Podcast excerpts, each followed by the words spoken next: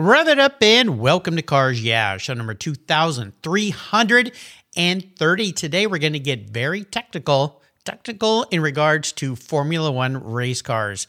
So buckle up and be prepared to be inspired.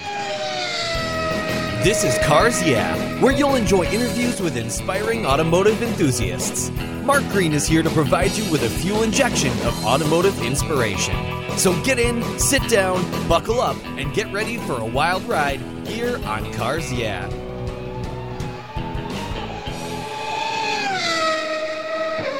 Hello, inspiring automotive enthusiasts, and welcome to Cars Yeah. I'm back across the pond today, a place I visit quite often in the UK with a very special guest by the name of Steve Rendle. Steve, welcome to Cars Yeah. Do you have any gear, and are you ready to release the clutch? I am ready to release the clutch. Thank you, Mark. Good to meet you. Yeah, well, good to meet you too. And this is a guy who knows how clutches work and everything else in automobiles. And we're going to be talking about the technology in Formula One today. But before we start, I always ask my guests this one little thing that you could share that most people don't know about you, Steve. Well, I had to think hard, and um, I was trying to think of something with an automotive theme, and I and I decided that when I was younger, one of my passions, well, still is, was aviation and aircraft, as well as um, cars. Oh, yeah. Often seems to be the case. And so I could actually fly glider solo before I was allowed to drive a car. Oh, wow. Um, solo, which always amused me because that just seems like a, a strange situation. Oh, how beautiful. You know, I grew up in Southern California and above Black's Beach, Torrey Pines there, was a glider port. And we used to go up there and watch the cars would drive towards the edge of the 300 foot cliff with a cable and launch the gliders. And you could go for rides in gliders. Um, always looked beautiful. They also had the people that would do the hang gliding off the cliff there, you know. It, yes, yeah. Coincidentally, the day we're recording this show, my guest uh, on Cars Yeah, the day we're recording is uh, Jordan Smith. His call sign is Joker. He's an Air Force pilot. And one of the things that he pilots is um, these drone craft that are huge airplanes that go out and fly without people on them, you know, on the other side of the planet. Uh, but still, you've got to have some technical prowess and, and be able to fly. He's flown regular aircraft before too. So uh, interesting timing that we're talking about aircraft. Today. Absolutely, yes, yeah. And I guess you know to fly drones, you if you're a pilot, qualified pilot, that's going to help, isn't it? Because well, you yeah. just have the reflexes, you know exactly what's going on. So yeah, bit different to a glider though. But I think was relatively tame compared with drones. I think. Well, I would think so. They call these things reapers, and uh, yeah, they fly uh, halfway around the world. Well, you know go on missions and so forth. And uh, the technology is mind bending but that's what we're going to talk about today is some pretty mind bending technology that you're involved in. So let me give you an introduction here. Steve Rendle is a freelance writer and editor with a passion for all things featuring engines wheels wings and in particular Formula One cars. He's the author of Evro Publishing's book titled Formula One Technology the Engineering Explained. His early interest in F1 was ignited by seeing John Watson win the British Grand Prix at Silverstone back in 1981. His strong interest in engineering and hands on vehicle maintenance resulted in him working for Haynes Publishing. Those car folks of us all know about Haynes for many, many years, initially researching, editing, and writing car repair manuals and later commissioning, editing, and, when the time allowed, writing motorsports books, in addition to titles covered by other subject areas. Uh, he competed in several seasons of hill climbing and sprinting uh, laterally with a self built Ford Pinto powered Westfield. Very interesting. And he has been a member of the Guild of Motoring Writers for over 20 years. We're going to learn a lot more about Steve and this new book and about F1 cars. But first, a word from our sponsors. So give them a little love, and we'll be right back. Years ago, when it was time to renew my collector car insurance policy, my carrier's rates went up way up, but my usage was the same and I never made a claim. I didn't even have a ticket. So what's with that? So I turned to American Collectors Insurance. Has your collector car insurance recently raised your rates for no good reason? Tired of paying an annual membership fee? Then it's time to look around and call American Collectors Insurance. I shopped around, I asked friends for recommendations and found a winner that I can trust. And boy, I'm glad I did. I saved hundreds of dollars every year and slept better at night knowing my baby was properly insured. American Collectors Insurance have been protecting vehicles since 1976. They provided me with an agreed value insurance policy backed by their history of taking great care of their clients. What could be better than that? So give them a call and ask for a quote today. 866 ACI Yeah. That's 866 224 9324. And protect the ones you love like I did with American Collectors Insurance. Classic car insurance designed by collectors for collectors.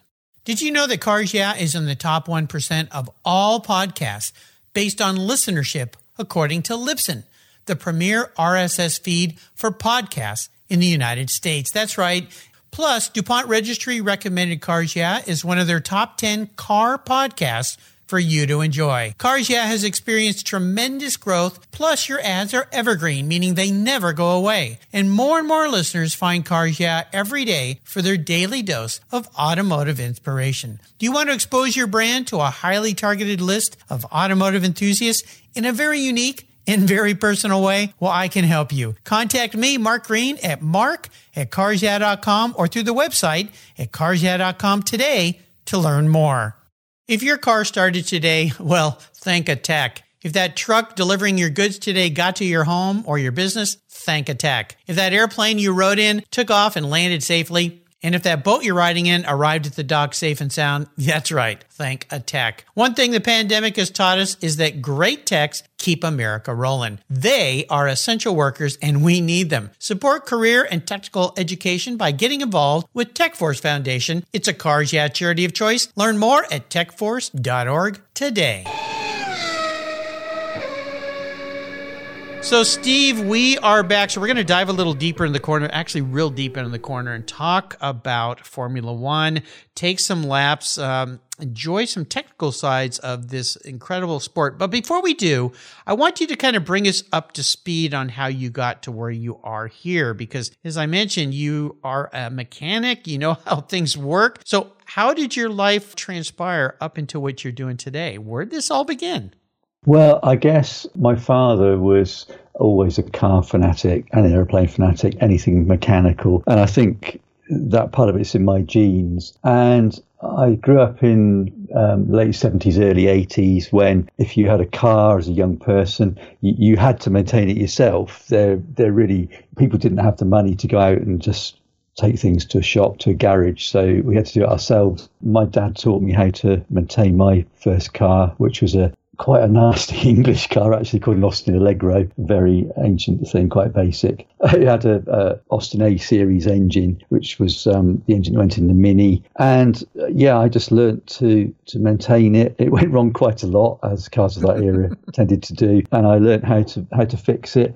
And I, I think from that, I just gained this curiosity to try and find out how things worked. So the usual things through the education system, and I decided that I'd, I'd love to get into cars and engineering and really motorsport because that became a passion alongside the road cars. Uh, again, inherited from my dad, really, who, as I think you mentioned earlier, took myself and my brother along to Silverstone way back 1981, and we saw our first Grand Prix. And I think I was just awestruck by the the spectacle, the noise, primarily and the colour of it all and the excitement. And that really hooked me onto, well, Formula One because that was my first real experience of car racing and then motorsport generally. So when I finished at school, um, I went to do uh, a course in engineering at what actually then wasn't called university in the UK. It was a polytechnic, uh, mechanical engineering.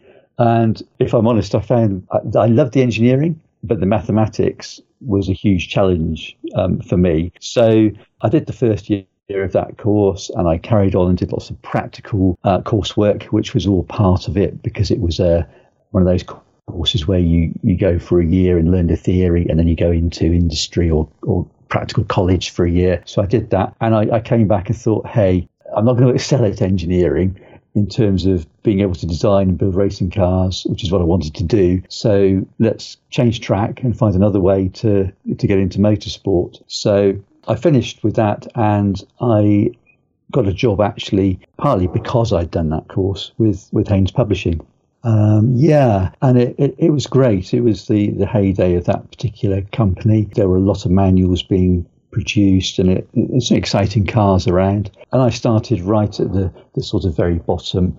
Really, I was collating research material for the authors at that time to write the car repair manuals, which I think you, you know well in the US as well. And they were big in, in the UK at that time. So I started with them and sort of progressed okay over a period of time and in I think three or four years I was editing and then had an opportunity to actually write some of those books and yeah, I mean, I really enjoyed that because you know, I enjoy learning about mechanical things, as I mentioned previously, and that gave me a, a great chance to start looking at current cars and literally pulling them to pieces with a mechanic and a photographer. We used to have a team of three. And you know, it was it was great learning something new every day. And that was the era when we were just about moving into fuel injection and emission systems. So it was the tail end of carburetors and pretty basic stuff by today's standards. Yeah, and then I carried on on that track for probably nearly 10 years with the writing side of things um, for Haynes and also worked on a few books about other automotive subjects like air conditioning and paint refinishing, that kind of thing. Putting books together to help people coming newly into those trades to, to find their feet and, and learn how the systems worked. And then an opportunity came along within the company to, to move over to the other divisions. So we had the division producing the car manuals and another side that worked on what I would say were more mass market motoring and motorsport books. So, in other words, anything that wasn't a repair manual. And I, I took that opportunity. I was lucky to be offered it. And then that's how I moved on to the, the motorsport book side of things and um, commissioning and editing and project managing motorsport and motoring book projects. Nice evolution. Yes, it was. Yeah, as I say, I was very fortunate. Um, all that was going on within the company at the time. So I, I moved across. You know, the people I worked with were gave me some really good opportunities, and so from that, um, I was able to work with some really interesting people and, and projects in the motorsport and motoring world because I'd already had the experience of writing, albeit more instructional material. I had the opportunity to, to actually start writing a few books, and that was when I I found I could combine those those two areas, and so the first projects that I wrote in that vein were actually about Formula One cars, the first books, actually explaining how they worked, researching the engineering and the history of the cars, etc. So that was great because I, I, I, sort of was able to combine those two fields and that they really took you behind the scenes of the team and the history of the car and uh, more more importantly, from my point of view, I suppose the actual engineering. So talking to the guys who put those cars together and who ran them, and some of the drivers too, to, to get you kind of under the skin of those cars and, and find out how they worked and um, how they were run, how they were operated. Very cool. Well, you, your book, as I read, demystifies the extraordinary technology in F1 cars by meticulously dissecting the F1 car. Uh, in your words, technical diagrams, you've got illustrations, photographs, and so forth. So let's talk a little bit about this. And one of the things I wanted to ask you was when it comes to the inspiration of an F1 car from your side of your passion, going back to that racing adventure in 81, the first F1 race, and then your entire career, what is the most inspirational thing for you that you uncovered as you were writing this book about Formula One technology?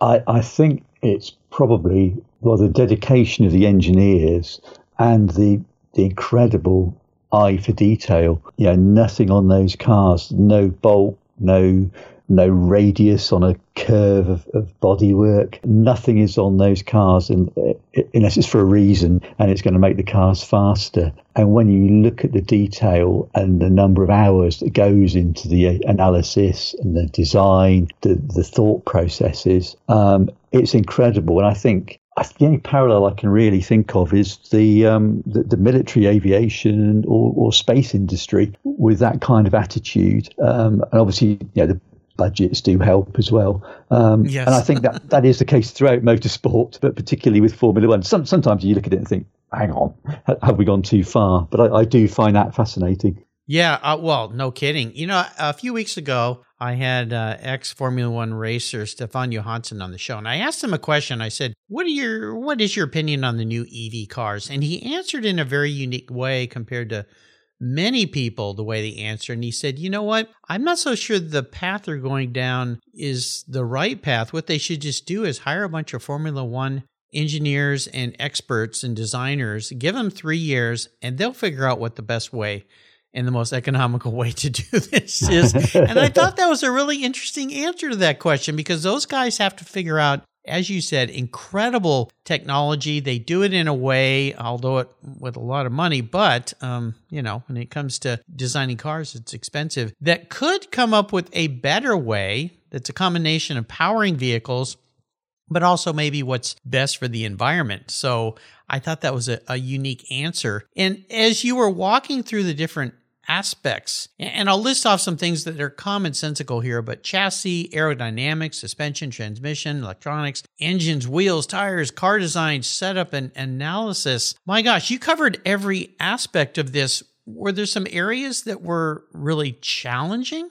Yes, I think I think the challenging thing is is a uh, obviously you've got to understand the subject yourself within reason to be able to write about it. I, I don't profess to be an expert in any one of those areas that you just mentioned, but you sort of need that an analytical mind to have that overview. But also, I think you know you, you try and put yourself in the position of of somebody who's curious about how these things work, and so I kind of think of myself as being in quite a lucky position that I, I have the um you know the the resource and, and, and I can research these things, figure out how it all works because, you know, I don't just sit here knowing how it all happens. It, it's, the, it's the research and finding out, which is the most interesting part. So I, I've just always tried to put myself in the shoes of somebody picking this book up for the first time and thinking, well, what, what would I like to know? What are the things that maybe might seem really obvious to people close to the subject, but might not be obvious at all to somebody coming to this for the first time? and you've just got to try and do that without without sort of patronizing people and, and, just sort of trying to pitch it at the right level, which is it's quite tricky. But um, well, no that's what I try to do. yeah. So this leads to a nice segue for that comment, and it it is what was one of the most intriguing aspects of a Formula One car that you went, wow, I, I didn't even know that. I think probably some of the gearbox technology that's used now, where basically the, the cars are continually under power. So they're actually engaging the next gear before the gear that is being used has, has been released. Okay, wait a minute. Did, what did you just say? They're engaging well, the gear before. Th- yeah, a very very clever system. Um, I mean, gosh, the engineering is is phenomenal. But essentially, you've got a ratio engaged as on as on any car, as on a road car, and obviously when you take that car out of gear or lift off the throttle, you're going to lose momentum, lose speed. Oh, I okay. Now I see what you. Yeah. Yeah. So what they do with these cars, and it's not exclusive to Formula One, but um, it's Formula One that really switched me onto it. They're engaging. So say you're in third gear, they're actually going to engage fourth gear electronically via a system of clutches and very clever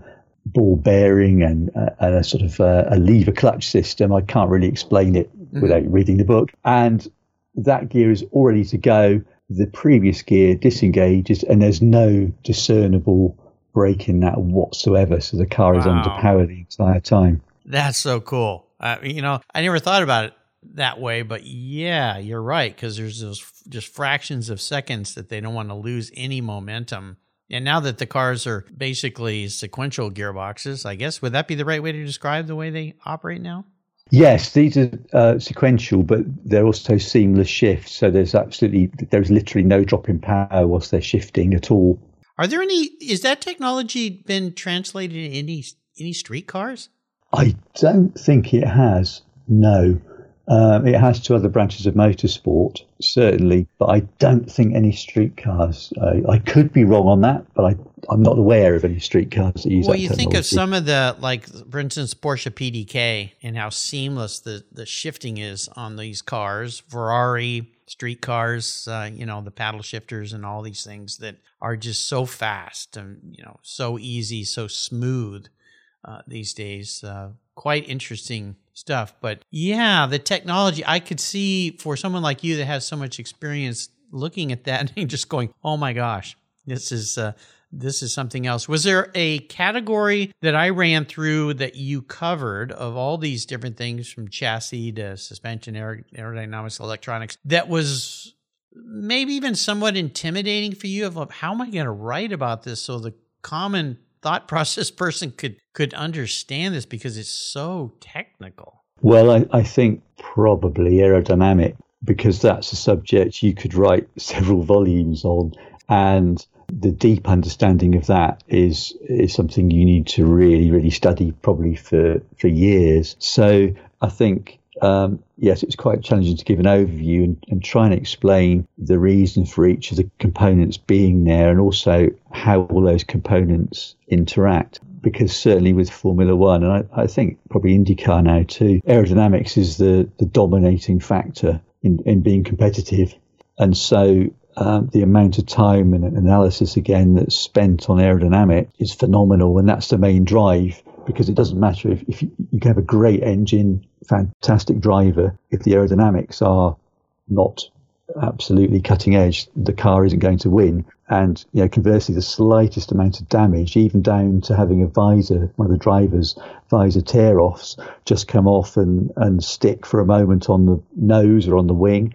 I mean, that can knock you know, maybe a tenth, certainly hundredths, oh maybe gosh. a tenth or more off a lap time. Wow. Um, so it's it, it, it is mind blowing. And yeah, the aerodynamicists, the aerodynamics teams, they are they are very clever people. I think they're just thinking on a different plane to most of us with the analysis they can do. Right. I, I can't even imagine. Was there one aspect of putting this book together that was your favorite? I think probably the engine side of things. Mm-hmm because I've always loved engines and, and, finding out how they work and the noise they make, to be honest. and so, you know, today in, in F1, you've got hybrid cars with a, a 1.6 litre turbo internal combustion engine and then a, a hybrid system.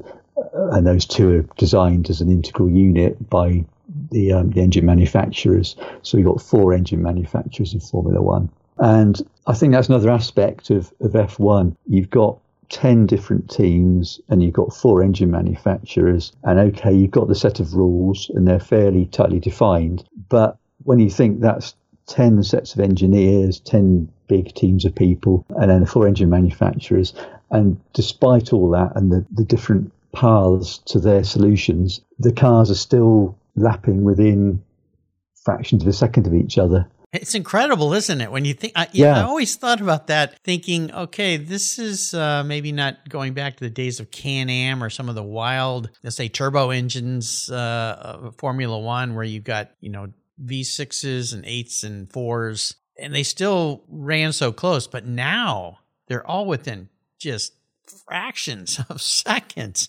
It's incredible. Yeah, it is. And, and people talk now about the big gap particularly this year in Formula One, between the speed of the Red Bull and the other teams. But you're you're still only talking generally about less than a second. and yes, gap. of course, in, in, motorsport terms, that is a lot. But you, you sit in your road car, and if you can can drive a car consistently within a second around any sort of circuit, you, you're already a very very good driver. right. Yeah, yeah. It's just it's just amazing. Uh, when you look ahead, to your bucket list. Is there a, a book in this area that you'd like to write in the future? Well, I think I'd like to keep keep abreast of what's going on in Formula One and, and maybe take this book forwards and update it in a few years' time. Because looking back at, at the introduction, the, the early chapters in this book, the first chapter talks about the history of F1 technology and how we've got to where we are today. And I just wonder where we'll be in another you know, five, certainly 10 years, who knows? I guess we won't have internal combustion engines by then, most probably. Probably not. Yeah, unfortunately, we'll lose that wonderful sound, but there'll be things that will pick up, I would guess, and it'll probably be mind bending speeds. I, I think these these drivers are going to have to start wearing G suits like pilots do. Yes, they certainly need to have a, a darn good workout. I mean, oh, I think the neck muscles for, for modern single seater and sports car drivers. I mean, goodness, I think the forces are incomprehensible to most of us. Yeah, yeah. I, people that say, "Oh, race car drivers aren't athletes," I say, "Well, you get in that car just as a passenger and try to try to not pass out when they go through a corner. Uh, yes. Probably not going to happen. You know, I love to to share stories about my guests' personal lives and cars. And I wondered if you could share a special vehicle in your life and a story about that ride. Maybe it's the Austin Allegro, or maybe it's something something a little better. I don't know. Uh, I think it has to be something a little better. Yeah. Yes, I I've had a, a car called a, a, Westfield, which is people may not know what that is, but it's a it's a British um, a take on the Lotus 7 Caterham mm, car, yeah. which is a very, very basic two seater sports car, no roof, no windows, no doors, no boots, just two seat, an engine at the front, rear wheel drive, and very, very light. So it's probably about, I'm guessing, 14, 1500 pounds. And as a sort of 20 something year old, I was quite keen to go faster in cars. And um, I bought this this car, this Westfield. It had been built by somebody else because they are actually kit cars. So you buy the kit of parts and then put them together yourself. And at the time, that was quite expensive. So I bought the thing fully built. But I think it had been built probably by somebody who maybe hadn't done that before, and um, I'm thinking they probably scared themselves when they first got in it because it's a it's a very small, very very quick car for the road, and so they they sold it. I bought it, took it to pieces, and rebuilt it. And um, one of my first long journeys in it was actually with my girlfriend at the time to drive up to um, well Yorkshire in the UK, which is about 250 miles probably from where I, I, live. And we took this car with all our camping kit because we were, we were camping under canvas, just strapped on the back of the roll bar with bungee cords. Um, I'd taken my crash helmet, which was in the passenger compartment on the floor, and we, we made it all the way up. And it was horrible weather, really, really nasty rain, cold. Put the tent up, went to the pub, and uh, and had lunch, and uh, we stayed there for two days because it was at a this, the venue was a, a hill climb course, which in the UK hill climbs are, are sort of speed events for cars. Right, so yeah. you basically just go as fast as you can against the clock over a usually very narrow and windy course. And this one was through a, a farmyard, which was quite exciting. Went there and came home, and I thought, well, that's it. I've blown this relationship. Well, I was going to uh, ask, did she, did she, go out with you again after that? Well, well, she's she's been my wife for nearly twenty five years. Well, now, there so you I, go. I, you found the right lady, right? yeah, exactly. Yes. wow. Uh, yeah. Not too many. I, am not sure. Sure, too many women would uh, want to do that again. That wasn't much fun, uh, especially in that kind of weather. Now, is that the car you sent me the picture of, the red one? Yes, it is. Okay. That's right. Yes. Okay. Well, yeah. you listeners uh, will see a picture of this vehicle that he's talking about on Steve's show notes page in the Cars Yeah website. Those of you into cars know what he's talking about when you think about, of course, the Caterham or Lotus 7s and those cars. But uh, yeah, I had the pleasure years and years ago driving a similar car uh, on our local racetrack. And oh my gosh, those things feel like you're going twice as fast as you're going as well, just because of the how low you are in the open top. Quite fun. Yes, they're, they're, they're, fabulous fun. The only thing is they, they can be quite scary driving them on the on the public roads in traffic oh, sometimes. Well, people just don't don't look. You're so low, people tend to not look down to you. find you. Yeah, no, somebody right. in a big SUV would just run right over you. So uh, yeah, not you have to make more noise though to make yourself. Yes, open pipes, cut off the mufflers. Yes. That'll do it. So I'm going to be a car psychologist today. Crawl into your head. If you were manifest or reincarnated as a vehicle, what would you be and why? Mm, that, that's a tricky one. I, th- I think something like probably what we have certainly in the UK, a, a Ford Focus ST, which is mm. the sporty one. Yeah. Because it's, I don't know, it doesn't, it, it's pretty straightforward car, nothing too flash. And I think it's, it's sort of, um, it's fairly practical, adaptable, and most people can just sort of get in the thing and, and drive it and get along with it. Not too extrovert, but fun if you want it to be, and um, you you want to go quickly.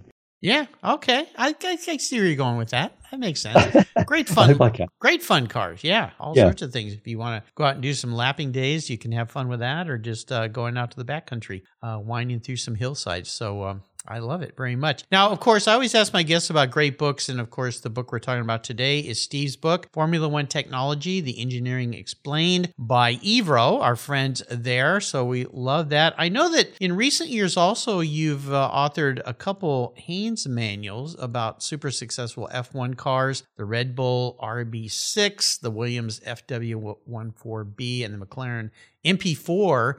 Oh, that's a cool car back from the uh, 80s. Um, those collaborations and those books, were those pretty fun, I would imagine, since you've been in love with uh, Formula One racing since uh, that first trip in, in 81?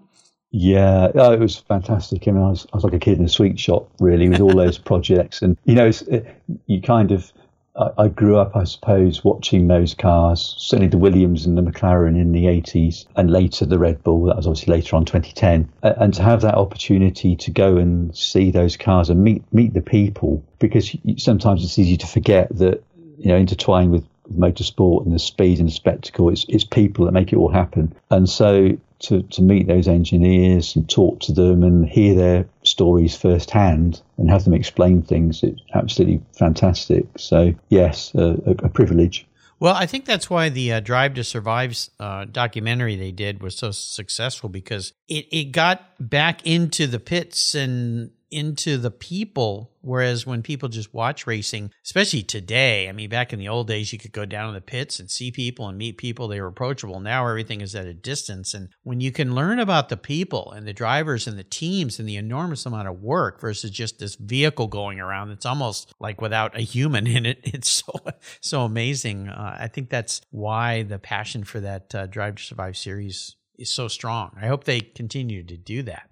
Yes, I, I, think you're absolutely right, and I think it, it, it, gives you that insight into what's actually going on, doesn't it? And I think the other thing you learn is that these people, although they're they're all brilliant at what they do, or they wouldn't be in that world, you know, at heart, they're all really enthusiasts and they're usually quite happy to share their, their thoughts and their views on things and, and the technology within reason, within bounds. Obviously, they can't tell you everything, but, you know, it's like chatting to a mate most of the time. They're, they're nice people. Yeah, even if you don't know them. Uh, yeah, they want to share their passion. So let's go on the ultimate drive today. I'm going to be a benefactor. I'm going to park anything you'd like in your driveway. You can take it on a drive, and you can take anybody with you, even somebody from the past who's no longer with us, which opens up an enormous number of past drivers, racers, people, whomever. What does the ultimate drive look like for a guy like you?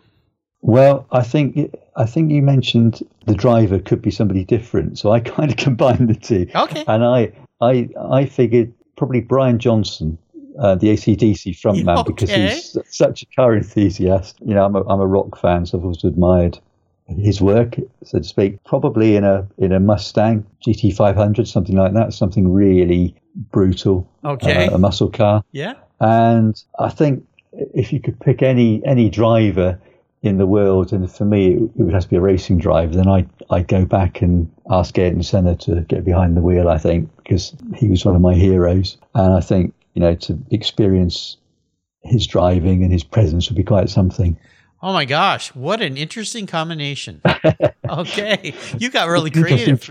Yeah, you got really creative with this. That that's pretty darn cool. Yeah, Senna, uh, a great guy. My listeners know this. I've got one of his quotes on my business card. Uh, love that guy, watching that guy run and just talk about passion. Oh my gosh. And another passionate yeah. guy, Brian Johnson. I'd like to get him on this show. I've, I haven't been able to reach out to him or get to him yet, but I would love to have him on the show. I think it would be a, a great talk. Love their music as well. So yeah, loud cars, loud music, uh, fast drivers. Yes. what, in, what could be better? What could be better? You've taken us on a wonderful ride today, Steve, and I can't thank you enough for calling in today, connecting with me. And I want to do a shout out thank you to our mutual friends uh, at Evro and also Judy Stropus, who put us together. Judy brings some wonderful people here to Cars Yeah. So, Judy, you did it again. Before I let you go today, Steve, could you share some words of inspiration and wisdom, maybe a success quote or something that has meaning for you that we can share with our listeners? Well, I think to sum things up and, and, the work ethos, I think something my dad always used to tell me, and I don't think it was his quote originally, but that's where I got it from. And that's if a job's worth doing, it's worth doing well. And I think that applies to any uh, any job in life and life generally. I think just give it your best and, and see what happens. Yeah. If you're going to take the time, you might as well do it right. So, yeah, instead of having to go back and do it again. yes, exactly. Or just doing, yeah, just doing, uh, a, as they say, a piss poor job in walking away from it. So, uh, yeah, great quote. It's a great thing for a dad to share with you. How can people learn more about you and your writing? Well, you can find me on the Evro Publishing website, and I'm also on Facebook and LinkedIn. Great. Okay and that's probably the best way. All right, I'll put uh, links to, to, LinkedIn, Facebook, and of course our friends at Evro, their publishing site for Steve, so you can reach out and learn more about what he's written and look ahead to things that are coming down the road as well. Steve, thanks for being so generous today with your time and expertise and sharing your world, and thanks for making F1 a little more understandable for us basic folks out here that find it so complicated. Uh, I'm right there with you on the math side. My wife was a, a mathematical, well, she still is. She likes to do math puzzles for fun. Ugh. Makes me cry. yeah. She was an engineering major in school when we were in college and uh, is super, super smart in that way. But my brain just doesn't work that way. I can't quite open that door, but uh, anyway. No, you and I both, I think. I'm just not quite wired that way, I don't no, think. No, yeah, everybody's wired a little differently. Well, until you, you and I talk again, my friend, I'll see you down the road. Thank you, Mark. A pleasure to talk to you. Thanks very much. You're welcome. This was great fun. Thank you so much for joining us on today's ride here at Cars Yeah. Drive on over to carsyeah.com to find show notes and inspiring automotive fun. Download your free copy of Filler Up, a fun book filled with gorgeous photographs of fuel filler fun, including quotes from more inspiring automotive enthusiasts. Download your copy today, and we'll see you next time on Cars Yeah. Yeah.